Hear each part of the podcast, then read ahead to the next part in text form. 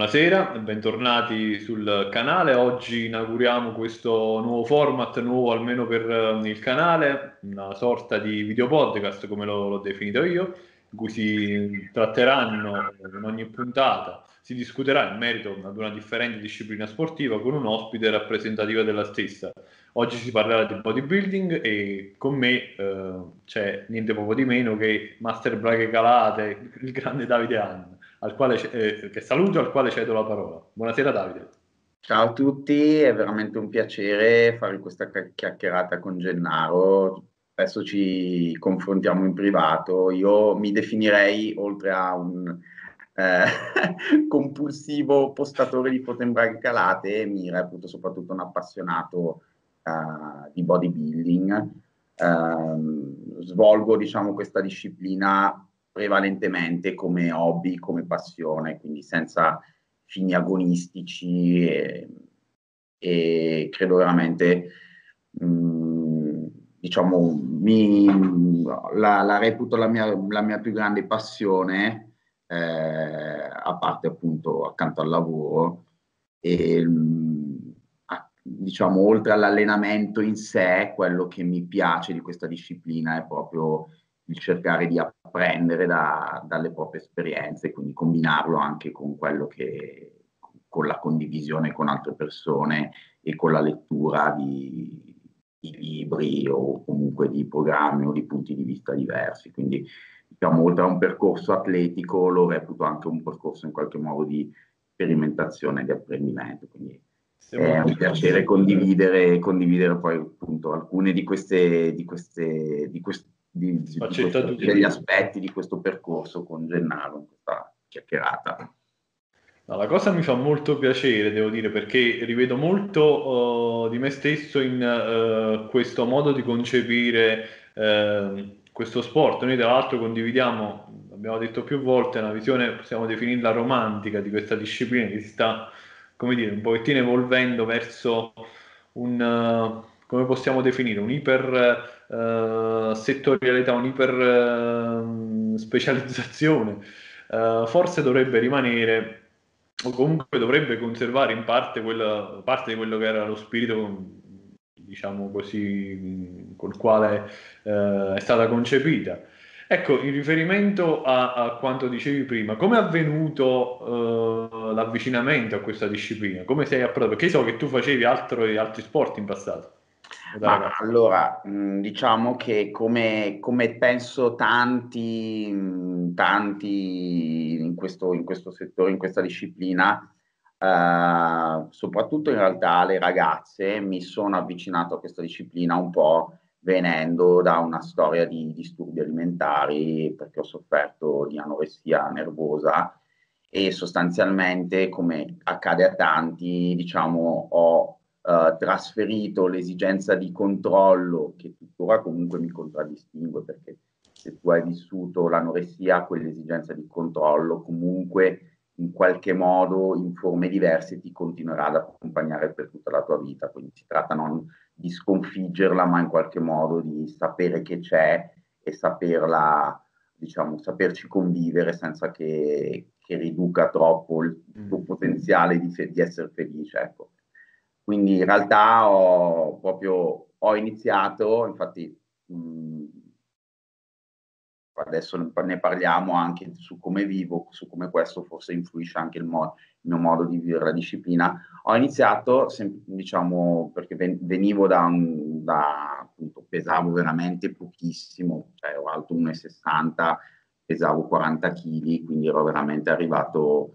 Uh, non dico in fin di vita, ma, ma quasi, e um, mi è successo di rompermi il malleolo guidando il motorino, eh, tra l'altro mi sono rotto il piede anche a settembre, quindi ho fatto l'anniversario, sempre lo stesso piede, il, il piede sinistro, e da lì, diciamo, io ero abituato proprio per uh, in ottico, come succede a tanti che soffrono di questa malattia, di alle, cioè, allenarmi, più che altro di muovermi per bruciare calorie in maniera compulsiva, quindi ero capace di correre due ore di fila senza fermarmi, farmi duecento vasche di nuoto in uh, un'ora e mezza senza fermarmi, quindi realtà prestazioni atletiche che non so come riuscivo a farlo mangiando non so quante, millecinquecento calorie al giorno, che, quindi robe assurde, e ovviamente trovandomi col piede rotto in quel periodo, diciamo, ho avuto da un lato modo di riflettere un attimino su quello che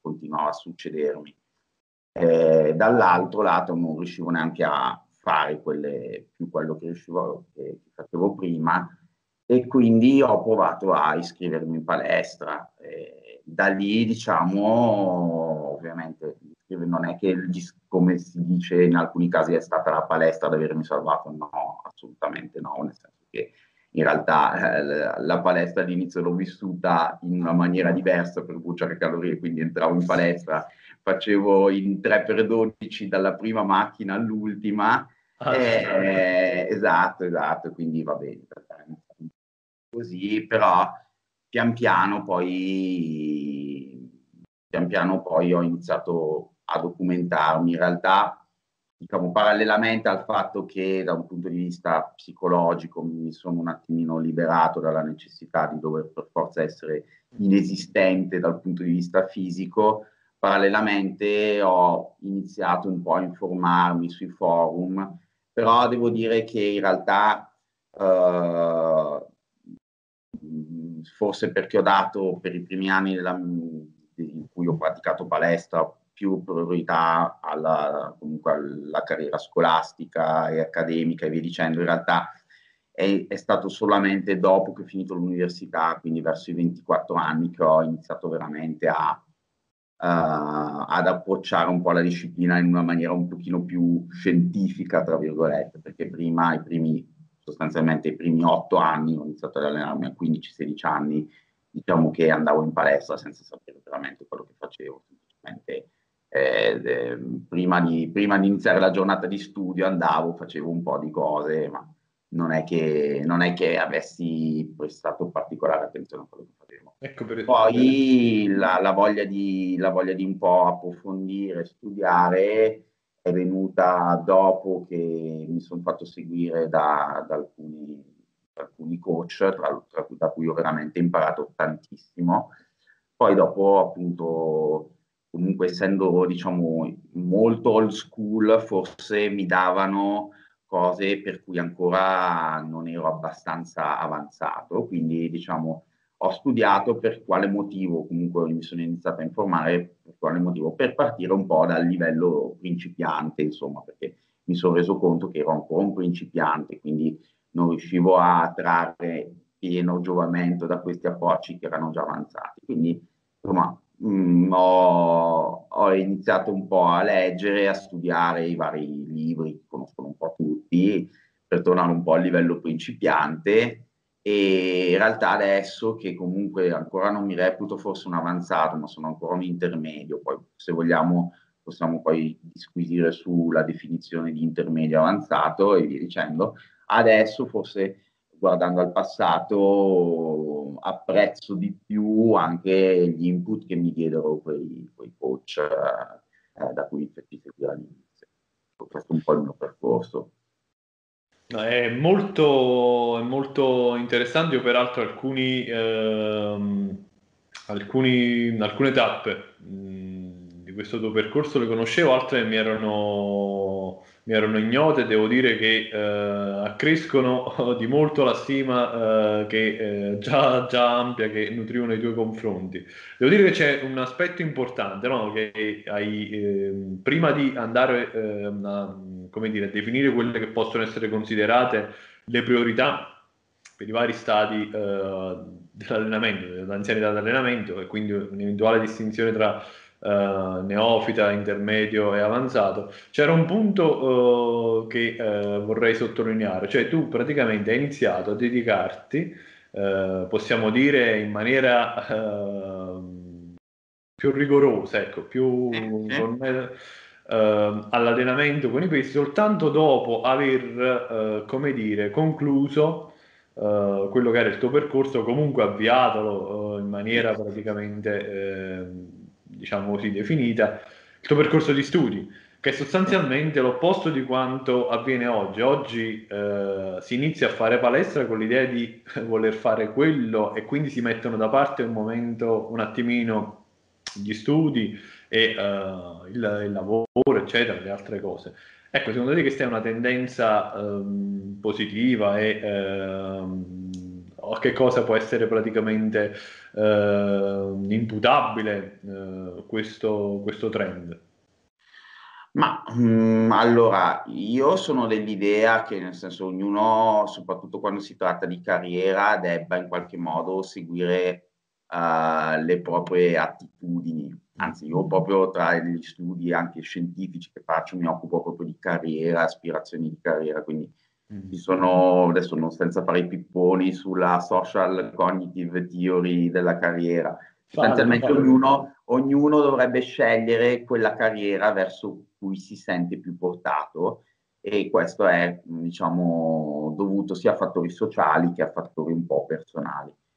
Eh, Per me credo che non ci sia nulla di male se uno vuole veramente intraprendere una carriera in questo ambito. Uh, l'unica cosa è che spesso magari uh, le, le aspettative, le aspettative da questo tipo di carriera magari sono diverse dalla realtà, nel senso che, uh, facciamo un esempio, io quando facevo, studiavo al liceo classico mh, ero appassionato di latino e greco, e mi ero messo in testa che volevo assolutamente, assolutamente eh, diventare, andare a studiare lettere antiche. Mm. Poi dopo cinque anni di classico, alla fine ero talmente nauseato dalla letteratura, vi dicendo che ho fatto ingegneria perché non ne potevo più di leggere. Infatti per anni poi non ho più letto un libro, ma non perché fosse, anzi avevo dei professori molto stimolanti, vi dicendo, quindi non è colpa del, dell'ambiente, ma è semplicemente per il fatto che se tu ti immergi al cento per cento in una materia, in un ambiente, è facile dopo un po' esserne nauseato. Quindi io ho l'impressione che tanti ragazzi abbiano, confondano il fatto, ah, ho la passione per il bodybuilding, mi piace allenarmi, faccio di questo il mio lavoro. Non è detto, nel senso che un conto è allenarsi, cavolo, piace a tutti. Un conto è fare di questo il tuo lavoro, senza contare il fatto che per avere successo in questa disciplina non basta la competenza tecnica, ma sempre di più ci vuole competenza o comunque attitudini imprenditoriali, cioè esatto, il fatto di mettersi in gioco. Io posso essere anche bravissimo ad allenarmi, ad allenare, però ho la Le, la propensità al rischio per diventare sostanzialmente un imprenditore, perché di fatto se tu lavori in questo settore questo che si sei dipendente, sei un imprenditore. Quindi ad esempio io sono molto più portato ad essere un dipendente per le mie caratteristiche, cioè mi, sono creativo e via dicendo, però mh, ho certe attitudini per cui preferisco in qualche modo anche avere un, un posto sicuro e via dicendo. Quindi non è per tutti. Uh, non è per tutti il, uh, il fatto di renderla la propria carriera, quindi secondo me questo è, richiede secondo me una forte analisi, di, una forte presa di coscienza prima di intraprendere uh, un percorso che uh, ti coinvolge anche dal punto di vista lavorativo in questa disciplina. Uno, a uno non vieta, nessuno vie, ti vieta di imparare, approfondire questo argomento facendo altro nella vita, anzi forse per certi aspetti ti può anche garantire un maggiore equilibrio, perché esatto, esatto, è una maggiore tranquillità. Se tu eh, hai l'allenamento come hobby e poi però anche sul lavoro pensi sempre all'allenamento, via dicendo, può essere che dopo un po' ti venga una sorta di nausea. Eh, quindi non a tutti sicuramente, perché ci sono tante persone che riescono ad avere un equilibrio ottimo mh, facendo una carriera in questo ambito, però non è per tutti, insomma. Quindi insomma, è giusto secondo me interrogarsi prima di, prima di essere sicuri che quello che mi piace fare come hobby lo voglio rendere anche il mio lavoro. Sono, sono pienamente d'accordo, devo dire che la risposta è stata articolata in maniera ineccepibile. Facendo un passo indietro, quindi entrando nel uh, merito proprio dell'allenamento, stavamo discutendo, abbiamo fatto pure prima uh, nella nostra, nel nostro pre-show, possiamo definirlo, di quelle che possono essere le priorità per un principiante, un intermedio avanzato, in termini di allenamento. Secondo te quali sono? Allora, eh, premesso che, diciamo, per dare una... questo è il mio punto di vista. Nel allora, senso questa, che per, per... faccio una premessa io, eh, questa è una zona franca nella quale uno riporta la propria esperienza, no. Quindi quanto anche fosse contraria a quello che sta scritto sui libri, non ci interessa. Esatto, siamo... esatto. No. Soprattutto in questa domanda, diciamo, per dare una risposta che sia veramente la verità assoluta, uno dovrebbe essere, essere passato dallo stadio di principiante, intermedio, avanzato, ed essere passato da quello che non si fa nel principiante, non si fa nell'intermedio, non si fa nell'avanzato. Quindi è difficile che una persona... Uh, a meno che non abbia veramente tanta esperienza, sia già maturata e abbia anche seguito tantissime persone, dia una risposta che sia una verità assoluta. Ecco, quindi anche su questo magari torniamo anche sul fatto, quando, su, sul, sul fatto che, diciamo, non basta leggere un libro per eh, dire all'avanzato cosa fare. Ecco, io personalmente mi reputo uh, un intermedio, adesso ti spiego perché mi reputo ancora un intermedio. Secondo me, se vogliamo fare un'estrema semplificazione, diciamo che il principiante, quello che deve fare il principiante è puntare soprattutto sull'apprendimento della tecnica, tecnica quindi intesa come ciò che rende efficace l'esecuzione di un esercizio in campo di bodybuilding, quindi sapere ovviamente non solo la traiettoria giusta degli esercizi, ma sapere anche attivare in maniera corretta la varia muscolatura, saperla sentire, sapere anche mantenere la tecnica avvicinandosi al limite, perché quella è una componente tecnica, cioè ciò che rende efficace l'allenamento in un bodybuilding è anche l'arrivare a cedimento o sul filo del cedimento. Quindi esatto. Se io so bene la, te- la, la tecnica da tutorial, però poi Eh, mi alleno con dei pesi che non mi, non mi mettono, che non mettono eh, a rischio questa tecnica, allora no, cioè la tecnica in realtà io quando mi alleno devo fare in modo che questa tecnica sia sempre lì per lì a sporcarsi o addirittura si sporchi, perché se no non mi sto allenando ma sto facendo eh, dei video tutorial.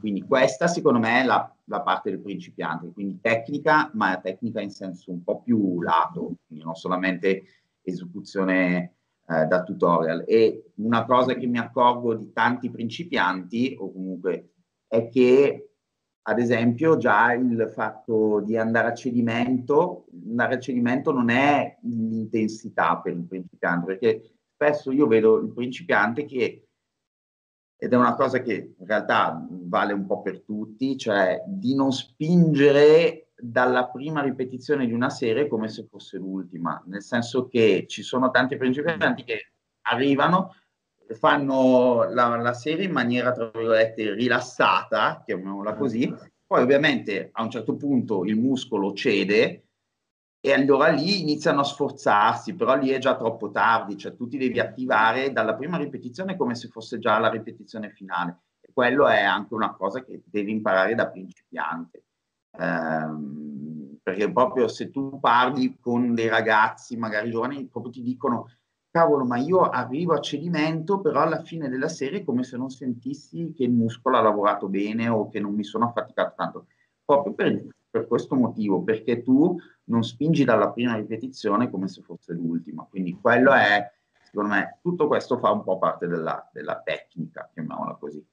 Poi secondo me l'intermedio è, diciamo, l'intermedio secondo me è, è, ha la poss- cioè è, è in quello stadio in cui ancora questa tecnica la deve utilizzare, però per arrivare al suo quasi potenziale massimo di aumento dei carichi.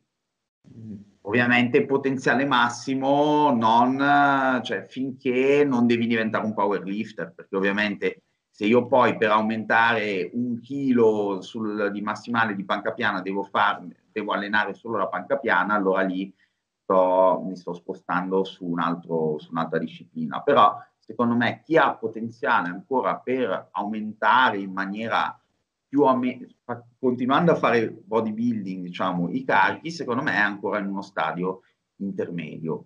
Uh, poi ovviamente puoi magari aggiungere ancora un mezzo chilo di qua e di là, ci sta, però diciamo finché hai un margine abbastanza buono per aumentare i carichi, allora sei in, in questo senso io, secondo me, visto che comunque alla fine diciamo che ho iniziato a, il mio percorso da principiante mm. a, a circa venticinque anni, ne ho trenta, quindi cinque anni più o meno che mi alleno con un certo approccio scientifico, allora secondo me ancora di margine anche per aumentare ne, hai. ne ho, quindi per cui in questo senso in questo senso mi, ho, mi preoccupa ancora abbastanza io del carico sul bilanciere piuttosto che quindi Quindi in questo senso mi reputo ancora eh, intermedio.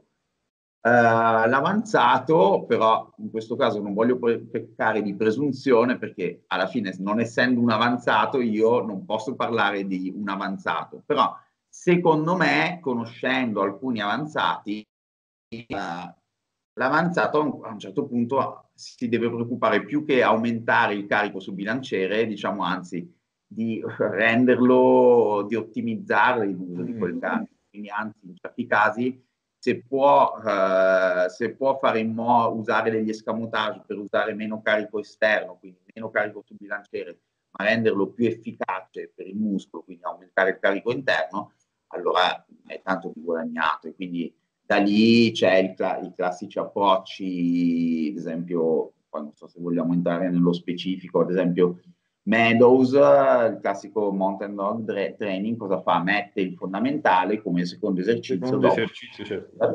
Per quale motivo? Perché farti usa- sostanzialmente usare meno carico sul fondamentale, e quello ci sta per l'avanzato, perché l'avanzato non ha interesse ad aumentare il carico sul fondamentale come magari esatto. faccio esatto. io, ma ha l'interesse di eh, rendere più efficace possibile il carico che già ha, anzi addirittura di usarne meno sì. fondamentali. Quindi questo secondo me è la mia, è la mia, la mia idea dei tre stadi. Insomma. Io sono, diciamo, sostanzialmente sulla stessa lunghezza d'onda con quella che è la tua opinione. Probabilmente per quanto riguarda lo stadio di, interme- di principiante, scusami, eh, porrei, porrei un pochettino di più l'accento sull'aumento dell'intensità, intesa proprio come intensità di carico, quindi secondo la definizione scolastica. Per me lì è, ehm, non che chiaramente negli stadi successivi non si debba curare eh, questo aspetto, però Uh, probabilmente per, per un uh, principiante, per un neofita è importante, uh, lo dicevamo anche ieri, no? Costruire le fondamenta, dare, cioè, fare una base di forza piuttosto che, il che ovviamente non significa uh, diventare dei powerlifter, non significa allenarsi come un powerlifter, bisogna quindi uh, sviluppare l'intensità sempre in un contesto legato al bodybuilding. Un intermedio invece, oltre chiaramente ad avere margine per poter incrementare eh, l'intensità, dovrebbe, se, ripeto, secondo me, eh, lavorare sulla sua capacità di, di, di, di lavoro, quindi aumentarla. Quindi lì potrebbe avere senso il, il discorso del volume. Eh, sul discorso, in merito invece praticamente all'avanzato, sono assolutamente d'accordo con te. L'avanzato riesce, eh, è colui che riesce ad ottimizzare il gesto. Uh, addirittura uh, forse riesce uh, ad essere uh, anche più produttivo con una quantità di lavoro inferiore rispetto a quella che può servire ad un intermedio. C'era um, in merito alla tecnica uh, a cui facevi riferimento. Io un'altra cosa, forse sì. sulla cosa che avevo detto. Diciamo che ovviamente io ho fatto questa, diciamo, le ho trattati questi tre stadi come, diciamo, come tre, eh, esatto, tre compartimenti stagni. Ovviamente la, in realtà sono, si parla di priorità, nel senso che ovviamente esatto. il principiante, mentre migliorerà la tecnica, ovviamente andrà anche a migliorare i carichi, ovviamente, e certo. anche l'intermedio, mentre continua ad allenarsi, e l'avanzato stesso, mentre continua ad allenarsi, diventerà sempre più bravo anche a livello tecnico. Però io tanto per dire, non sono d'accordo con chi sostiene eh, che il principiante debba fare tanto volume, quindi li caricano anche perché deve eh, familiarizzare il gesto, eccetera. Secondo me non è quella la fase ideale per fare questo tipo di lavoro, a mio avviso. Uh, però, ripeto, questa è la mia, la mia opinione. Ma eh, tranne probabilmente la primissimissima fase in cui fai la... bah, secondo me, guarda, la periodizzazione migliore era la, la periodizzazione che ti dava l'istruttore della palestra di una volta, cioè ti faceva fare all'inizio la full body tre per week. Beh, sì. Poi ti passava magari un upper lower o una push pull legs o, o la, la famigerata la famigerata petto, petto bicipiti, dorso, tricipiti, spalle, gambe, e, e, però vabbè dai, alla fine fischia. Lì cosa facevi? Dopo la full body in cui ti abituavi bene ai gesti, avevi la tua, la tua split in cui comunque ti allenavi magari non troppo frequentemente, ma quella volta che ti allenavi andavi a spingere al massimo, e poi dopo nello stadio successivo ti passava in realtà alla... Eh, andava a fare la split routine con magari sui punti carenti se era un istruttore di sala particolarmente attento a te, però alla fine è una periodizzazione, se vuoi, banale, ma che faceva, era molto più efficace di tanti, di tante complicazioni che sì, è vero. Eh, si fanno magari oggi. Sì, sì, sì, sono d'accordo. Come del resto sono d'accordo uh, pure sul fatto, lo dicevate nella diretta con, uh, con Marco, che penso uh, possa essere vista sul suo profilo, sul profilo di Marco, uh, se è rimasta salvata, il discorso relativo alle, alle, alle percentuali di carico. Per me non hanno modo di, di, uh, di esserci nel bodybuilding, ma forse probabilmente nemmeno, uh, nemmeno nel powerlifting, però resto nel mio. Nel bodybuilding, a mio avviso, uh, ragionare in cui andare a uh, ipercomplicare uh, qualcosa che potrebbe essere in realtà proposto in maniera molto più uh, lineare, molto più semplice, non ha senso. Uh, in questo caso, quindi, le, le, le percentuali di carico uh, complicano, a mio avviso, tanto, oltre a togliere... Uh, o comunque a ridurre quella componente di divertimento che dovrebbe sempre starci uh, in una sessione. Come la, come, come la pensi? Sì, ah, io penso che, cioè, se uno vuole fare giustamente in un periodo una programmazione di forza, uh, di forza pura, può anche provare, secondo me. Mm, diciamo che nel, nell'allenamento nel, il limite grosso è che sostanzialmente di solito comunque nel bodybuilding ci si allena molto sul filo del cedimento e, esatto, come dicevamo in quella diretta, eh, quando tu ti alleni con una percentuale di, di carico del, rispetto al massimale, tu stai facendo un'assunzione alla base, perché il tuo massimale del giorno è costante, eh, esatto, uguale, esatto, cosa esatto, che è appunto un'assunzione in realtà non avviene, certo, che può... che non, non crea grossi problemi quando tu ti tieni relativamente distante nella serie al, rispetto al cedimento. Comunque se usi un ottanta per cento, un settantacinque per cento rispetto al tuo massimale teorico, cioè il tuo massimale vero, alla fine comunque lo chiudi. Se però ti devi avvicinare al filo del cedimento, già una minima variazione del massimale reale ti crea qualche problema. Comunque volevo... ancora sulla suddivisione tra principiante e intermedio avanzato, secondo me è anche importante chiarire perché ci poniamo questa domanda, perché non è una domanda fine a se stessa, semplicemente per una definizione scolastica, ma secondo me ha delle implicazioni concrete, a parte la più ovvia del capire io se sono intermedio, io se sono principiante, cosa devo fare, perché ovviamente ci saranno delle priorità diverse, ma anche ha delle implicazioni secondo me un po' sociali, se vogliamo, nel senso che quello che uh, la, la tendenza un pochino uh, più, uh, una delle tendenze secondo me più fastidiose che vediamo ultimamente anche sui social e via dicendo, è che la, il principiante, il principiante che giustamente si informa e studia per fare le cose da principiante, fa l'assunzione che, ok, se questa cosa va bene per me, deve andare bene per tutti. Per tutti. E quindi eh, lì abbiamo dei, dei principianti che generalizzano delle cose che però valgono solamente per, per loro. Quindi ci sono dei principianti che si scandalizzano della persona magari avanzata che magari non, non dà priorità particolare al carico, non fa le progressioni di carico, oppure si allena che, senza fare la full legs o non lo so, queste cose qua. Questo secondo me è un... mentre e così in realtà però si gioca, si gioca tante possibilità di imparare, cioè è quello che un po' è successo a me, nel senso che io ovviamente all'inizio studiando da principiante e ho detto cavolo, ma quei, quei coach là che mi avevano dato quelle cose da avanzato erano degli ignoranti, perché mi hanno fatto rimanere, in realtà non è che erano ignoranti, nel senso che loro hanno, hanno dato delle cose giustissime, ottime, che adesso ho iniziato ad apprezzare, magari non ero io ancora pronto, sì. uh, però loro alla fin fine io mi allenavo anche da un paio di anni, avevo, cioè, quindi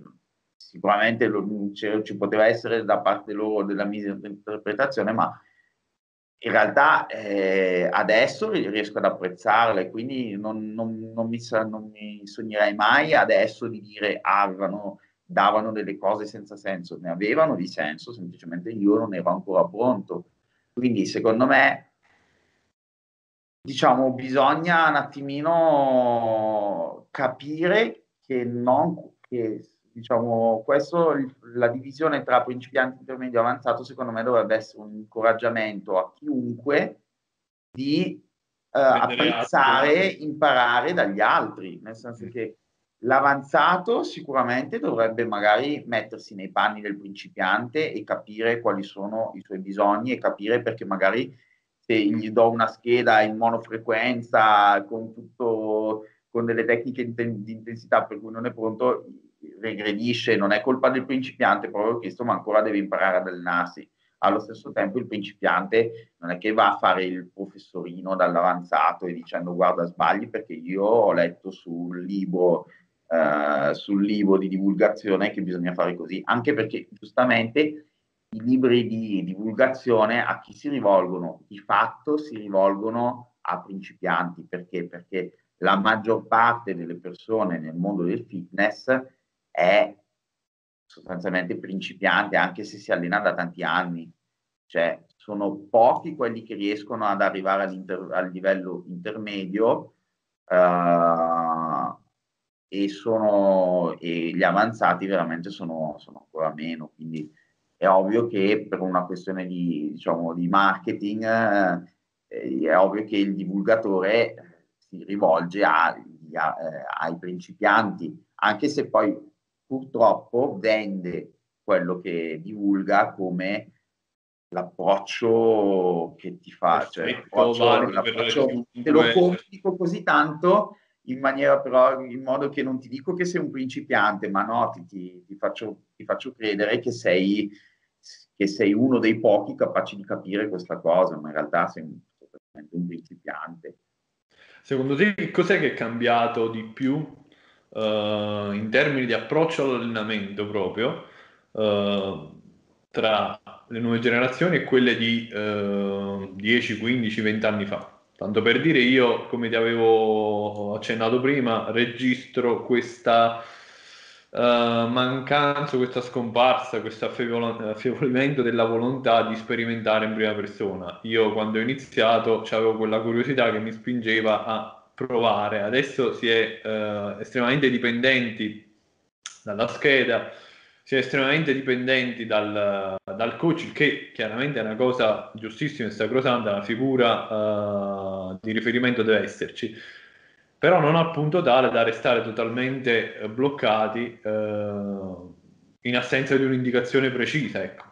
Allora, premesso che, diciamo, quello anche qua sui cambiamenti sociali è sempre difficile, perché un conto è i cambiamenti che si vedono sui social, dove ad esempio sembra che ci siano delle mode non solo ogni, sui social. Anno, esatto, ogni anno diverse, ma in realtà poi chi si allena non, non gliene frega niente di queste mode qua. Ah, certo. E quindi diciamo un po' è difficile scindere quello che vedi dai social da quello che accade realmente, però mh, la mia impressione eh, la mia impressione anche andando forse un po' a stereotipi, perché ovviamente sono delle generalizzazioni, non è che tutti, se no siamo un po' dei, non, dei nonni che dicono eh ai miei tempi si faceva così, adesso siete così, però la tendenza che osservo io è che uh, un po' nel passato, anche perché non c'era così tanta informazione facilmente accessibile, si era molto più ingenui, quindi in realtà tu iniziavi il percorso estremamente ingenuo e credulone, e, per, e forse quello era da, da un lato sicuramente uno svantaggio, perché non sapevi niente e, però, e credevi a tutto, quindi fischia... Quando sentivi la creatina, porco cane, con la creatina diventerò enorme in un, in un giorno, oppure fischia c'è la scheda, c'è la scheda pubblicata su Flex, fischia con, se la, scheda, la seguo per due settimane, per un mese mi, mi esplodono i presenti, tutte cose fatte. I creduloni, c'è cioè l'ingenuità, proprio l'ingenuità eh, bellissima, che però in realtà ti, ti, ti rende... Cioè, faceva fare le cose perché esatto, le, esatto, quello le voglio dire, esatto, le fai, esatto, le fai, esatto, quindi esatto, magari esatto. Il bicipite con la scheda di, di, che leggi su Flex non ti cresce di cinque centimetri, ma magari di un centimetro ti cresce. Capisci? Quindi, eh, quella, c'era l'ingenuità. E adesso invece cosa c'è? C'è lo scetticismo, che è, perché, perché lo scetticismo alla fine che cosa fa? Lo scetticismo caratterizza la scienza, quindi una volta era, eravamo un po' uomini primitivi che credevano a, a, per buono tutto. Alle forze naturali, insomma, o comunque a, diciamo ancora una società insomma prescientifica, adesso c'è, c'è scetticismo, lo scetticismo contraddistingue la scienza. Il problema è che quando tu ti alleni non sei uno scienziato, e quindi soprattutto dall'inizio, se tu già parti con lo scetticismo, pensi che non funziona o comunque dubiti del funzionamento di qualcosa, poi non funziona davvero. Cioè io me ne rendo conto che cioè, quando magari anche dei, dei ragazzini uh, ricevono delle schede estremamente semplici, però dicono ah ma io ho letto qua che sì, esatto, questo è, e già non ci credono, quindi se tu esatto. fai la scheda e non ci credi, cioè non funziona sicuramente. Non funziona mai, quando, quando vedevo la prima scheda, la, le prime schede dell'istruttore di sala, di, cioè per me l'istruttore di sala era l'oracolo, cioè io tutto quello che diceva l'istruttore di sala per me era la verità assoluta. Se adesso invece arrivi il ragazzino in palestra, no, c'è l'assunzione dell'istruttore di sala. L'istruttore di sala è un ignorante, esatto. Ti vengo io a insegnare l'istruttore di sala, però è un peccato, perché per me l'istruttore di sala era veramente Dio sceso in terra, adesso, adesso non è più così. Quindi non dico che sia meglio una cosa o l'altra, però mh, sicuramente l'avere più informazioni, se tu sei capace di sfruttarle, è un grosso potenziale vantaggio. Ovviamente troppe informazioni sono... crea così tanto scetticismo, ecco, può frenare un po'. Esatto, esatto, sì, sì, sì. Ritengo che troppe informazioni siano probabilmente tanto dannose quanto poche informazioni, troppo poche informazioni.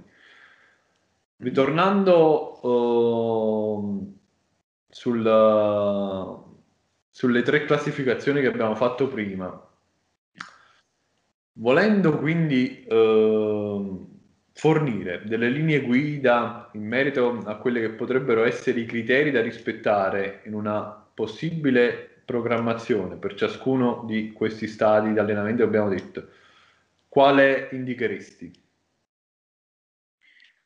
Allora, premesso che comunque all'interno di ciascuno, di ciascuno stadio probabilmente non va bene fare solo una cosa, ma oh, ci bene. sono dei cicli e, ric- e ricicli. Anzi, no, riformulo la domanda, ecco, facciamo così, la, la riformulo e eh, ti chiedo, Quanto è importante per te la, uh, la programmazione? Per chi è più importante secondo te? E uh, come l'andresti ad impostare? Ma, eh, secondo me eh, la programmazione è intesa, diciamo, come un uh, uh, pensare, diciamo, incatenare in maniera logica diverse tabelle di allenamento. Esatto, eh, bravo.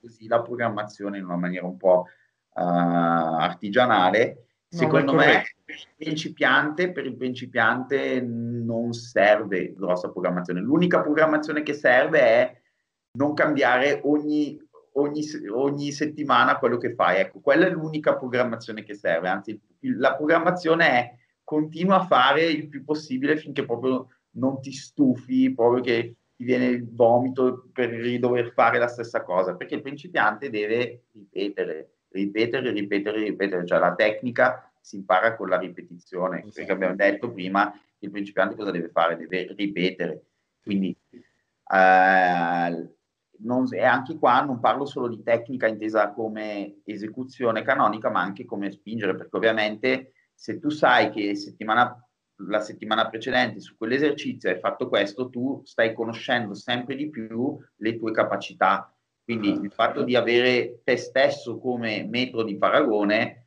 ti permette effettivamente di capire sempre di più cosa significa spingersi al limite, quindi quello è secondo me il motivo per cui un principiante in realtà non deve, non deve mh, programmare, programmare, nel senso variare troppo gli stimoli.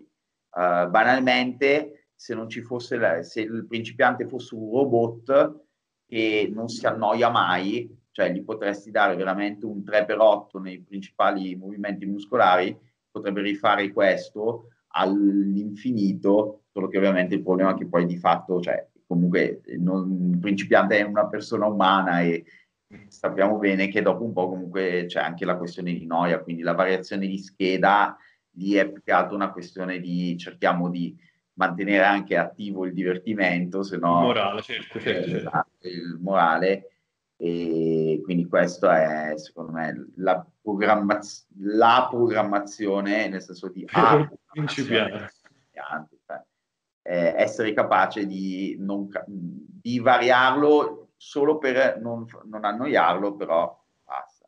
Sì.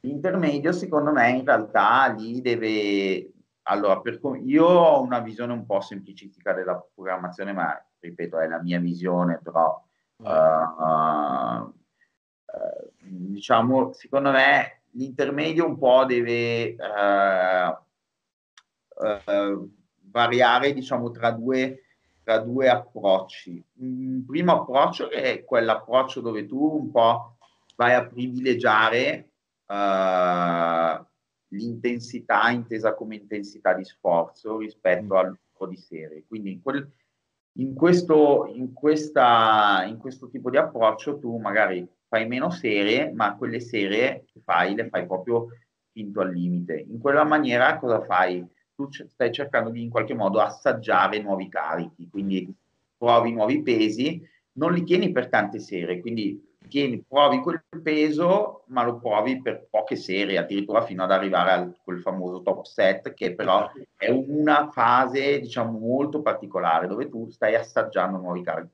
E poi c'è una fase un po' tra virgolette di accumulo, se vogliamo dire, dove tu quei carichi che hai conquistato in pochi set cerchi man mano di mantenerli uh, per più set e con una tecnica che si degrada il meno possibile, quindi magari ti lasci un po' di margine su ciascuna serie, però cerchi di fare più serie con quel carico. Quello secondo me, in quella maniera eh, acquisti anche maggiore consapevolezza nella gestione di quel carico, perché ovviamente se tu mh, gestisci un determinato carico per pochi set o addirittura per un top set, man mano che tu fai troppo questa cosa qui, dopo la gestione del carico in realtà peggiora. Invece certo. A un certo punto inizialmente magari provi nuovi carichi, poi però la tua gestione del carico peggiora talmente tanto che inizi addirittura forse a regredire.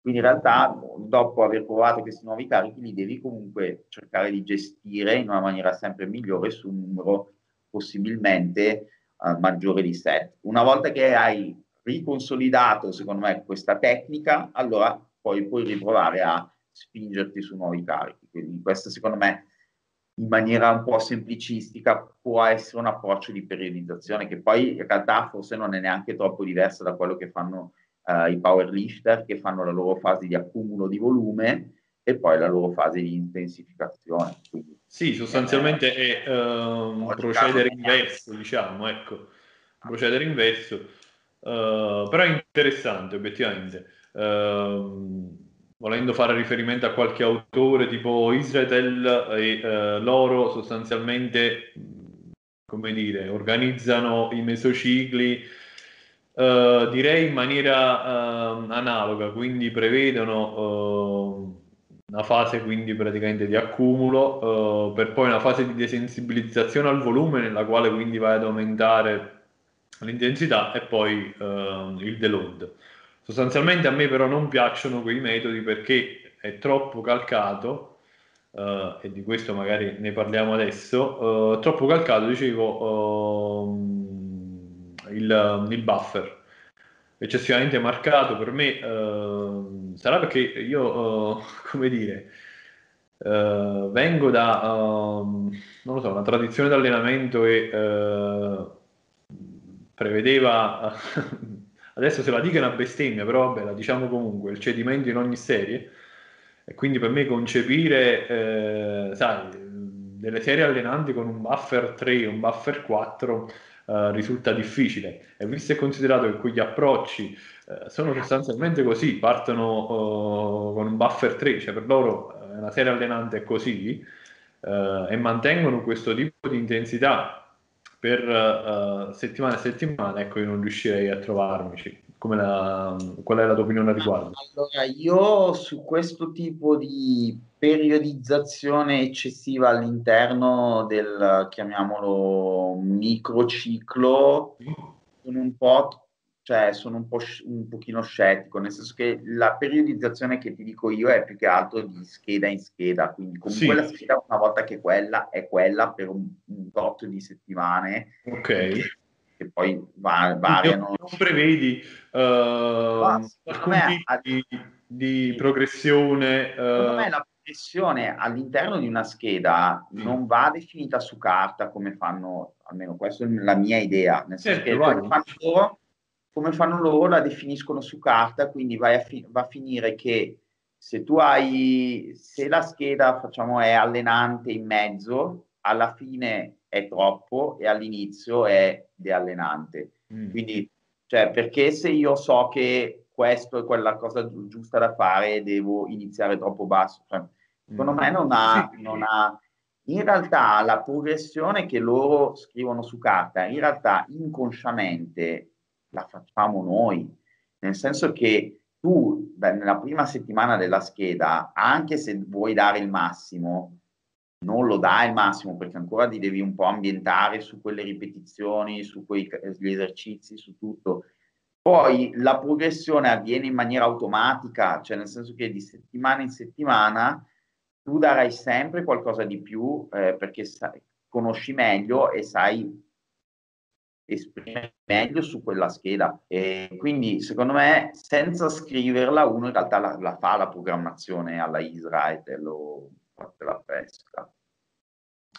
Sì, eh, sono sostanzialmente eh, d'accordo anche su questo punto. Io personalmente forse lavoro un pochettino in maniera differente, nel senso che la prevedo una qualche tipo, cioè, un qualche tipo di progressione eh, su carta, come la definisci tu, la, la, la prevedo comunque all'interno de, del mesociclo, quindi dal microciclo al microciclo, perché per me l'idea di, di um, un incremento di un qualche parametro, vuoi che sia l'intensità, vuoi che sia il volume, Uh, o magari la frequenza in alcuni casi, anche se uh, ritengo che probabilmente uh, la frequenza acquis- acquisisca uh, rilevanza, e la maggior frequenza ecco, acquisisca uh, rilevanza soprattutto per, uh, per un avanzato. Ecco, io ritengo che probabilmente un avanzato, uh, per un avanzato il parametro più importante sia proprio la, la frequenza d'allenamento.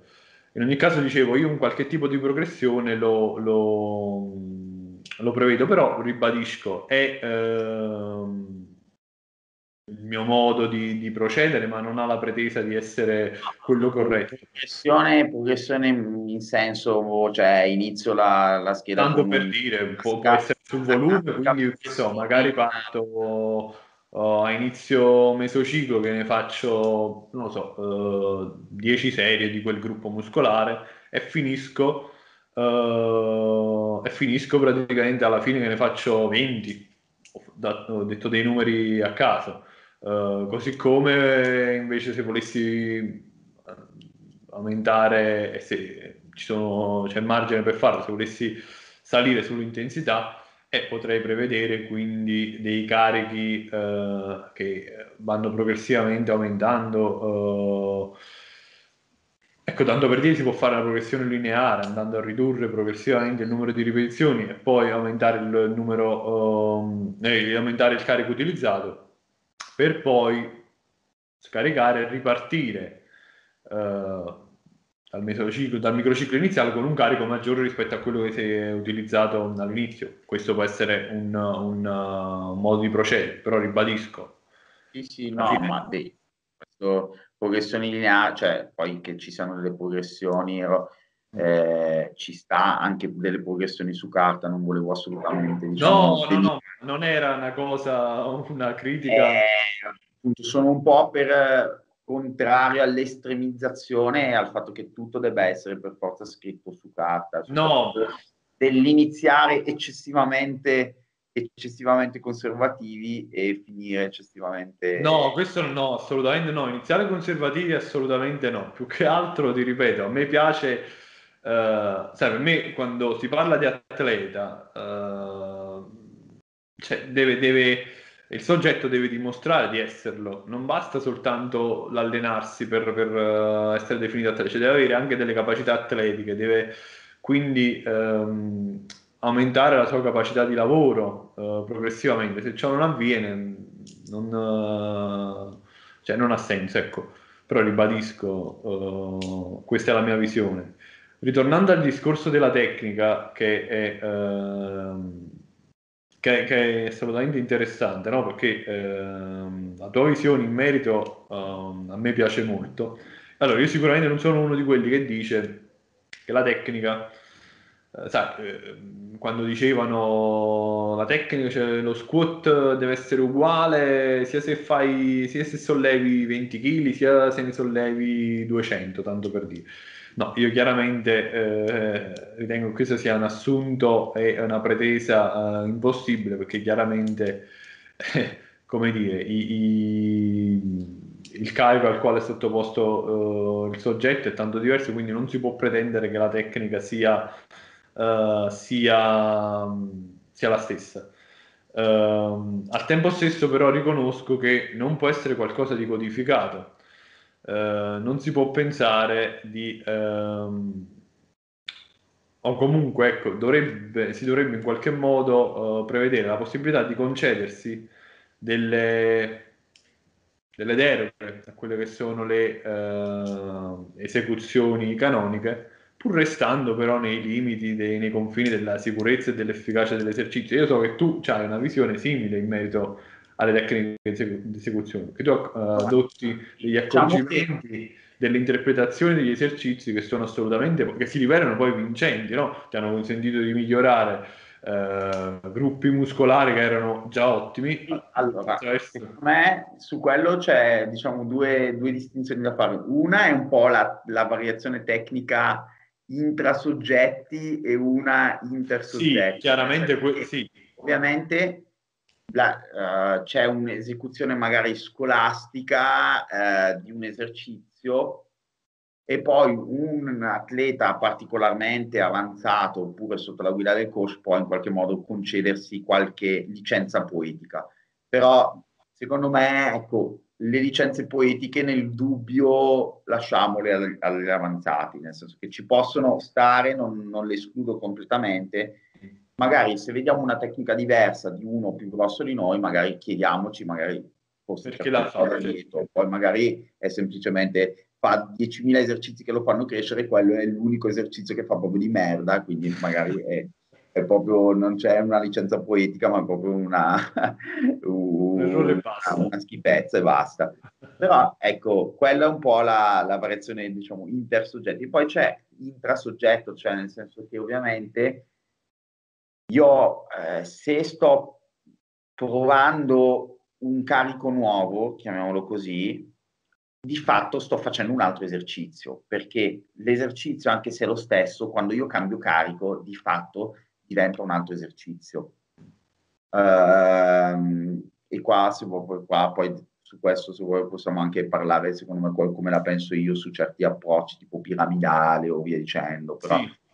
Però quando io uso un altro, un altro carico, sto cambiando di fatto esercizio. Quindi è normale che se io cambio esercizio, all'inizio non lo padroneggio perfettamente quell'esercizio.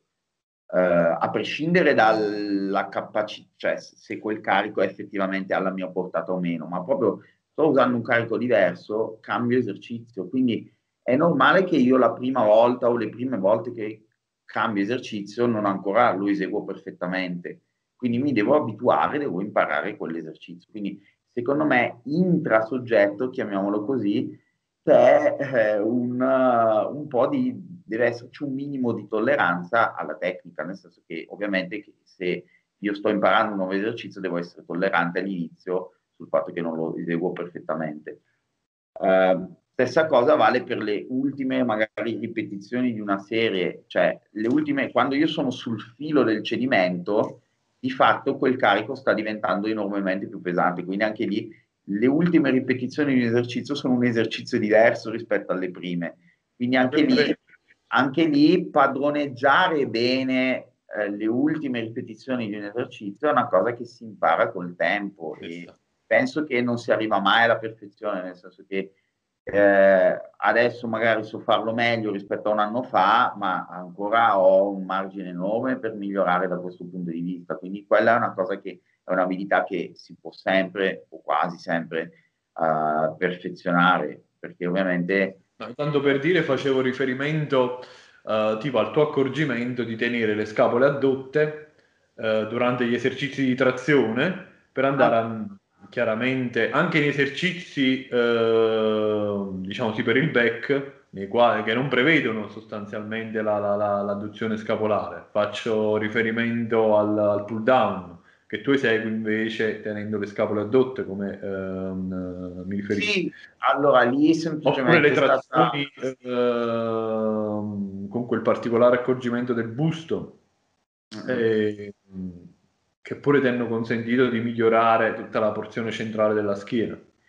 Sì, allora lì, eh, lì semplicemente credo di aver fatto di aver fatto io forse un po' un errore nel passato, nel senso che uh, volendo sentire la parte bassa del dorsale, così semplicemente per anni ho tutti i movimenti di remata piuttosto che trazione, così effettivamente ho evidenziato, ho enfatizzato molto la depressione, mm-hmm. uh, diciamo, quindi ho cercare di strizzare in qualche, perché non so, appunto magari parlare di depressione, adduzione magari confonde un po', però sostanzialmente invece di tentare di puntare i gomiti il più basso possibile, però senza chiudere dietro la, la schiena, le spalle dietro, ho sostanzialmente escluso una parte importante della schiena, cioè la parte un po' centrale nei vari movimenti di trazione, piuttosto che anche remata e via dicendo. Quindi in realtà quello che ho fatto è semplicemente cercare di isolare un po' meno una determinata parte della schiena, semplicemente fare le trazioni, come forse in realtà bisognerebbe, o anche la lat machine, come in realtà forse è l'esecuzione più canonica, forse in realtà, cioè nel senso... Ma eh, secondo me per questi esercizi qua l'esecuzione canonica non esiste, poi... Esatto. Comunque mi sono sforzato di eh, sia abbassare le scapole, quindi deprimerle, ma anche eh, chiuderle, quindi addurre le scapole, questo è... Sono, sono delle cose che magari sembrano dei dettagli, dei dettagli uh, di poco conto, che però cambiano totalmente la percezione, la percezione dell'esercizio. No, e l'ho trovato di grande interesse per la verità, uh, anche perché poi uh, ti fanno capire il grado di consapevolezza di se stessi che ha maturato il, il soggetto. Io non penso che eh, qualcuno con minore esperienza eh, riesca ad adottarli questi accorgimenti, insomma. Sì, ecco, poi bisogna stare un pochino attenti su quanto enfatizzare questi accorgimenti, nel senso che vanno bene magari su chi ha già un certo grado di consapevolezza, però ad esempio una persona che ancora deve proprio imparare le basi, cioè andarlo a confondere troppo, ma infatti io spesso magari, ok, per fare il post figo, magari come scusa per pubblicare un post vado e faccio delle cose un po' troppo complicate che però in realtà forse devo fare un mea culpa, confondono, ad esempio banalmente nelle, la classica domanda che, che, che mi fanno quando hanno la, magari le dips nella scheda, mm. ma sulle dips devo concentrarmi più sui tricipiti o sul petto? Sul petto. Va bene, sì, ci sta a concentrarsi, però nella maggior parte dei casi tu spingi che, che andare a concentrarsi su una parte piuttosto che l'altra, cioè non sempre l'isolamento va, va cercato eccessivamente, cioè ci sono esercizi dove tu stai allenando di fatto tutta una zona, quindi in realtà dips devi usare sia il petto che i tricipiti, devi spingere e sentirli bene in spinta entrambi. Così come nelle trazioni non è che stai allenando la parte bassa del dorsale, tu nella, nelle trazioni stai allenando la schiena, quindi devi aprire la schiena e chiuderla. E chiuderla, esatto, è vero. E in merito a quanto stavi per dire prima, relativamente ai vari metodi piramidali, eccetera, con riferimento ah no, alla tecnica? Allora, secondo me, allora, c'è il classico, un metodo che andava un sacco di me, di... di moda tempo fa, il piramidale, dove sostanzialmente ca- cambi carico a ogni serie, cosa che in realtà eh, esiste anche con, con altri metodi, cioè quei metodi sostanzialmente dove tu non usi un carico fisso, esatto, ma cambi carico, banalmente anche nei metodi dove hai delle ripetizioni fisse e ehm, sì, certamente è ovvio, cambi il carico, certo, aumenti, insomma, ramping, ci sono tantissimi metodi dove cambi carico di serie in serie che sicuramente hanno un grosso, cioè hanno diversi vantaggi, però a lungo andare nei, secondo me hanno lo svantaggio che tu st- sostanzialmente stai cambiando esercizio a ogni serie, quindi mm. possono ris- cioè, in una fase dove tu vuoi magari consolidare o perfezionare la tecnica o comunque lavorare sul gesto, comunque hai bisogno di resettarlo, secondo me ti possono dare più, uh, ti possono dare qualche problema, insomma, cioè il car- lavorare a carico fisso solitamente è l'approccio un po' più sicuro per consolidare in qualche modo un gesto tecnico, consolidare la capacità di gestire un determinato carico. Uh, questa è un po' una cosa che ho notato, soprattutto quando magari uh, per usavo la classica cosa top set e back off per troppo tempo, ecco, magari all'inizio ti trovi benissimo perché utilizzi dei carichi che di solito non usavi, a lungo andare vai a capire che, cioè, hai bisogno di più serie per sentire bene un carico. No, devo dire che è un'osservazione estremamente interessante questa qua, la quale io non avevo mh, sostanzialmente... Uh, che non avevo preso, preso in considerazione, ecco, e, uh, e secondo me c'ha, c'ha uh, un assoluto fondamento uh, relativamente al discorso che facevi sul, sul piramidale. Uh, in effetti, ecco, va a me, anche perché io poi fondamentalmente a me il piramidale non piace, o comunque perché c'ha, um, c'ha dei limiti, oppure uh, non uh, riesco a um, non so, a concepire eh, modalità di allenamento che eh, prevedono eh, una, una variazione, un incremento del carico eh, in, eh, in relazione ad una uh, diminuzione eh, delle, delle ripetizioni. Mi spiego, se tu tanto per dire c'hai, eh, che so, una classica, se, un classico dodici, dieci, otto e sei, no?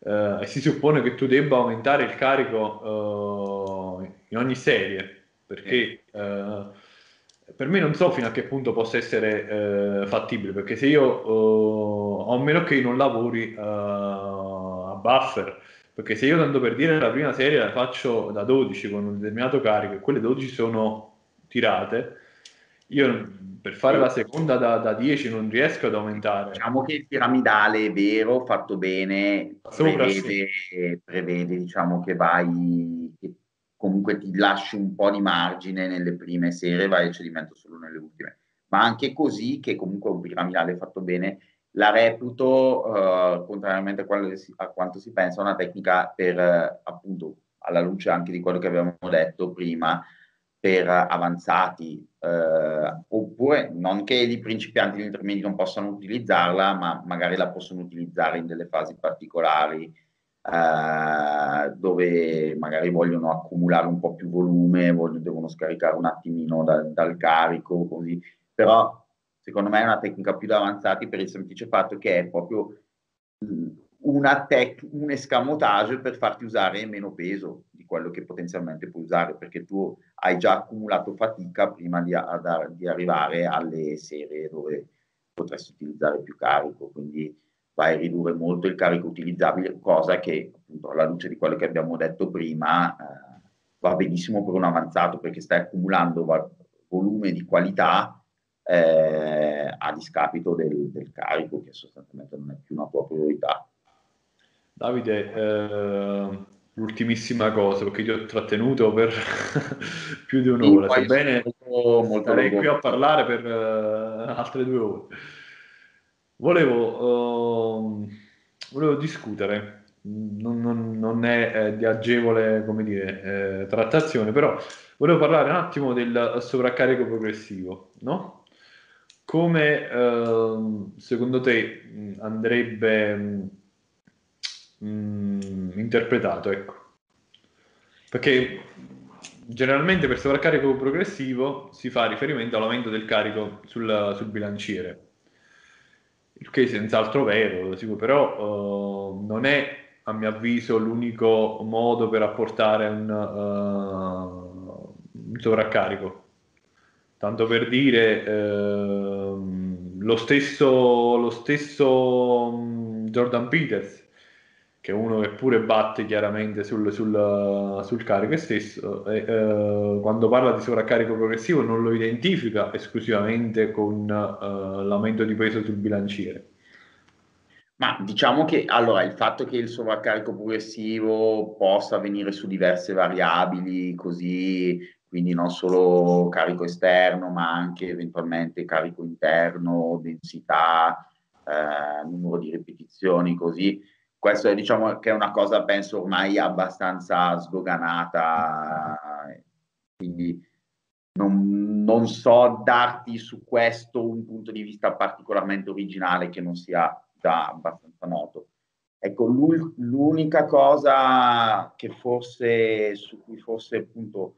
Uh, posso dare magari la mia, uh, la mia opinione un po' su, la mia prospettiva sul, uh, sul sovraccarico progressivo, è che diciamo che uh, ricercarlo troppo in maniera troppo Uh, in maniera troppo enfatizzata in certi casi può un po' troppo distoglierti da quello che percepisci durante la serie, nel senso che, mm-hmm. parliamoci chiaro, se tu non sei in una fase di bulk spinto dove stai aumentando tanto di peso, se ti alleni già da un paio di anni, non è che da una settimana all'altra eh, col potere della mente diventi più forte, non, non, non succede, cioè non succede,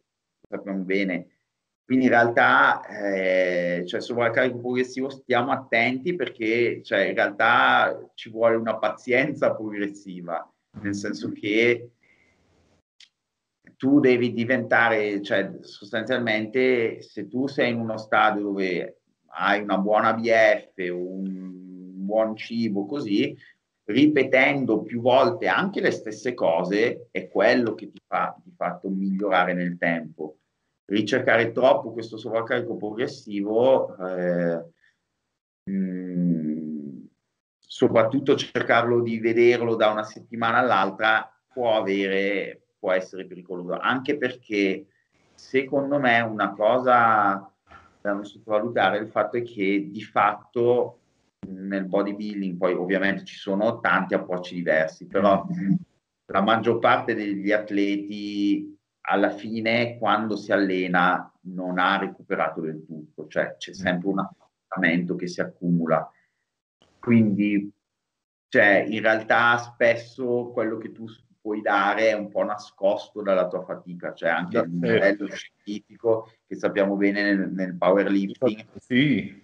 Però funziona anche e soprattutto nel bodybuilding, quindi in realtà già solamente il fatto di riuscire ad allenarsi nonostante la stanchezza, mm. anche quella è una forma di sovraccarico progressivo, perché poi magari scarichi una settimana e pum, i carichi ti volano. Ma infatti guarda, stai dicendo una cosa di, eh, estremamente interessante e vera, tra le altre cose, poco considerata, cioè proprio la fatica. La fatica in realtà è di per sé un, uh, come dire, un mezzo per uh, indurre un sovraccarico.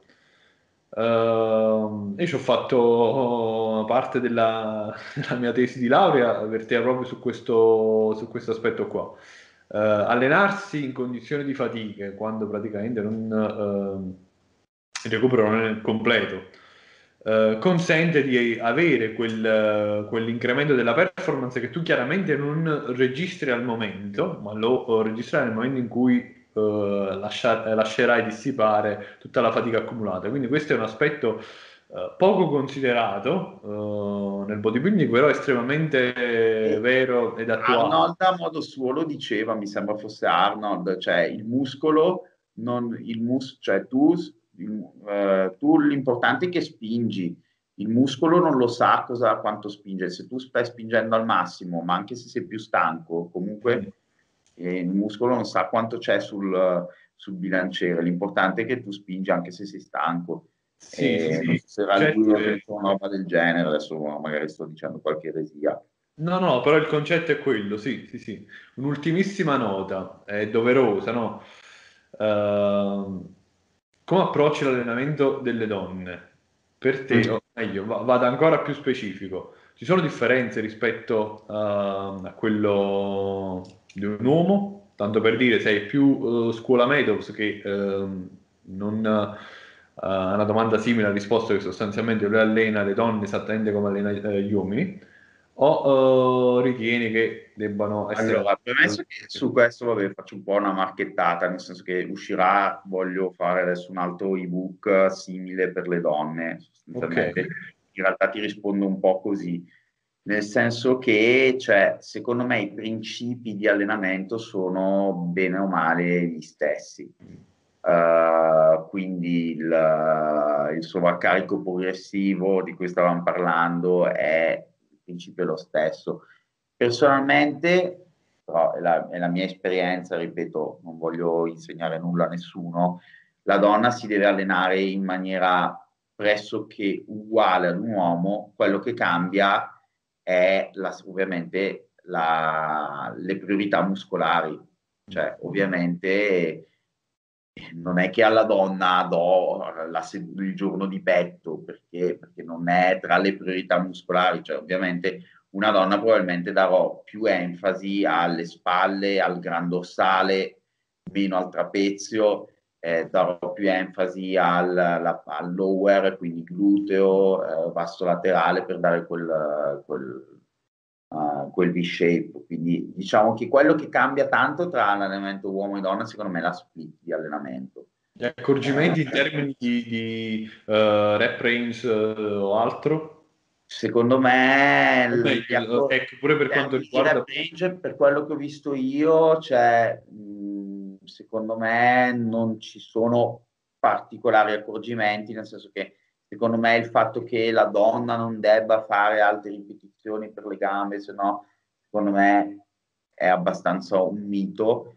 Idem, ov- ovviamente la cosa che deve fare solo alte ripetizioni, vabbè quello non sto neanche a commentarlo, yeah. Però la, la donna secondo me deve allenarsi e soprattutto deve, cioè, deve fare quello step eh, importante che avevano detto nel principiante, che tante donne forse non fanno proprio per una questione di un po' immaginario collettivo. Non voglio adesso fare, soprattutto in questi periodi, se fai qualche frase sessista vieni crocifisso, no.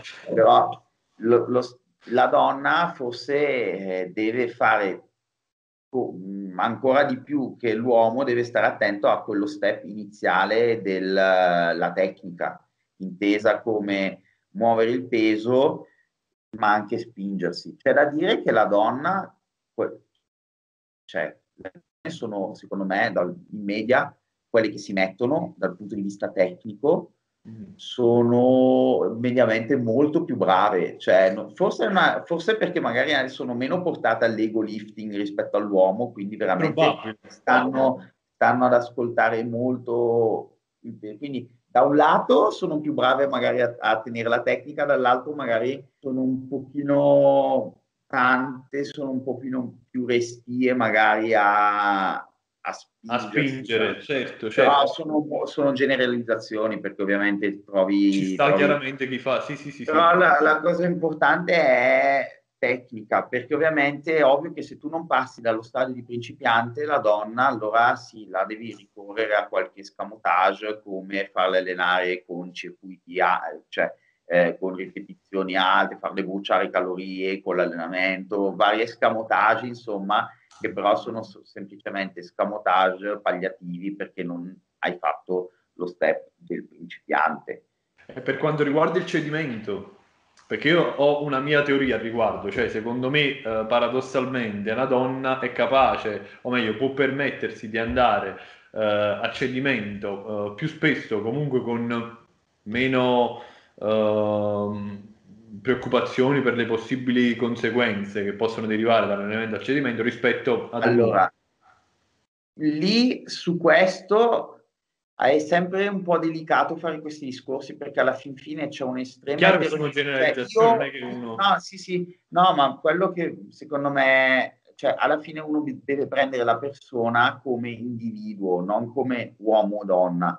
Nel no. senso che ogni individuo ha la sua capacità di recupero, che in certi casi è correlata al suo sesso, in altri casi no. Però sono d'accordo che forse in linea generale la donna ha un po' più, in realtà non è che non debba andare, cioè che possa andare più a cedimento, però secondo me ha un pelo più di difficoltà ad, ad arrivare al cedimento inteso come, eh, come uomo, quindi può permettersi, puoi permetterti di dirle vai più spesso a cedimento, questo probabilmente sì, uh, questo probabilmente sì, però secondo me è qualcosa che poi va valutato dal, sogge- dal soggetto a soggetto, indipendentemente poi dal suo sesso, nel senso che uh, ci sono poi delle donne che se vanno a cedimento vanno veramente a cedimento e non riescono a fare un'altra serie così. Io una cosa che ho ravvisato, tanto per dire, nelle donne che hanno uh, una difficoltà oggettiva, ecco, uh, ad attivarsi uh,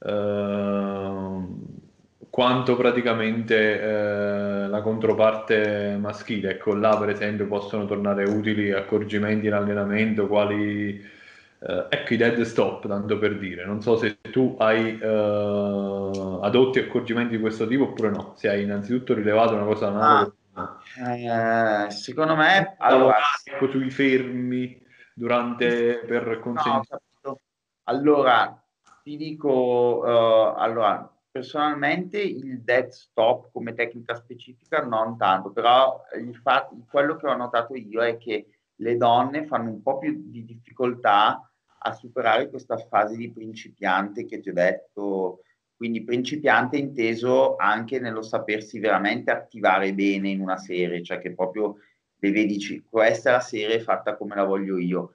E lì, lì forse gli accorgimenti, tra virgolette, sul, uh, sul ritmo di una ripetizione diventano particolarmente importanti, cioè chiedere alla donna comunque di fare uno breve stop in eccentrica e ad accelerare diventa un'indicazione particolarmente importante, cioè mh, allora banalmente con la mia ragazza con cui comunque capita di allenarmi spesso insieme, quello che io spesso le ho insistito è di accelerare il peso, nel senso che lei ha un estremo controllo del peso, però quello su cui magari pecca un attimo è l'accelerarlo, la capacità di accelerarlo. In quel caso il visualizzare un attimo lo stop a fine eccentrica, senza necessariamente dead stop, sì, e cercare sì. veramente di imprimere velocità, no? Quello sicuramente può essere, può essere una cosa che però appunto secondo me vale anche per certi uomini in realtà, sì, quindi, sì. quindi secondo me è semplicemente un po' un, la fase da principiante per la donna può essere un po' più lunga. Sì, esatto, esatto. Davide, l'ultimissima... cosa, che cambia, cosa che cambia totalmente se parliamo di atlete agoniste, perché in quel caso, cioè atlete che hanno fatto, che derivano da altri sport, cioè se, se, arrivi, se ti arriva un atleta che ha fatto pallavolo, che ha fatto fischia, quella lì già il primo giorno di palestra è, è già più attiva di no, te. Ma, beh, sì, sì, sì, sì, sono d'accordo, sì, sì, sì, sì, sì. Davide, l'ultimissima davvero e poi te ne... ti libero. uh... Secondo te ha senso, um, ovviamente a grandi linee, eh, sempre poi facendo un discorso generale, um, come posso dire, uh, prevedere per alcuni uh, gruppi muscolari un numero uh, medio di, uh, di, se- di ripetizioni per serie maggiore rispetto a quello di uh, un altro gruppo muscolare, tanto per dire, per fare un esempio più pratico, no? uh, Yates diceva um, che lui sostanzialmente aveva trovato benefici, cioè lui allenava la parte superiore, la upper body, poche ripetizioni le gambe con alte ripetizioni. Esatto, esatto, ed è una cosa che io empiricamente ho, ho, ho notato, non su tutti, ci stanno chiaramente quelli là che con le triple di squat uh, crescono, però non sono, almeno per quanto riguarda la mia esperienza, uh, la regola. La maggior parte ha bisogno di un numero medio di ripetizioni per serie maggiore rispetto all'upper body. Io la spiegazione così molto Uh, ecco, diciamo così, uh, alla buona che uh, mi sono dato è che probabilmente le gambe, visto che devono uh, uh, supportare la locomozione, hanno una uh, concentrazione di, di, di, di fibre rosse maggiore rispetto all'upper, il che giustificherebbe un uh, beneficio che possono trarre da un numero medio di ripetizioni più alto. Però... Ma allora su questo, allora secondo me sì, nel senso che comunque non tutti i gruppi muscolari probabilmente vanno allenati esattamente con le stesse numero di ripetizioni. Eh, ci sono secondo me tanti, tanti motivi per cui avviene ciò, da, dai motivi strutturali, semplicemente sì, cioè, non puoi fare una bench press da tre ripetizioni come ho visto in certi libri.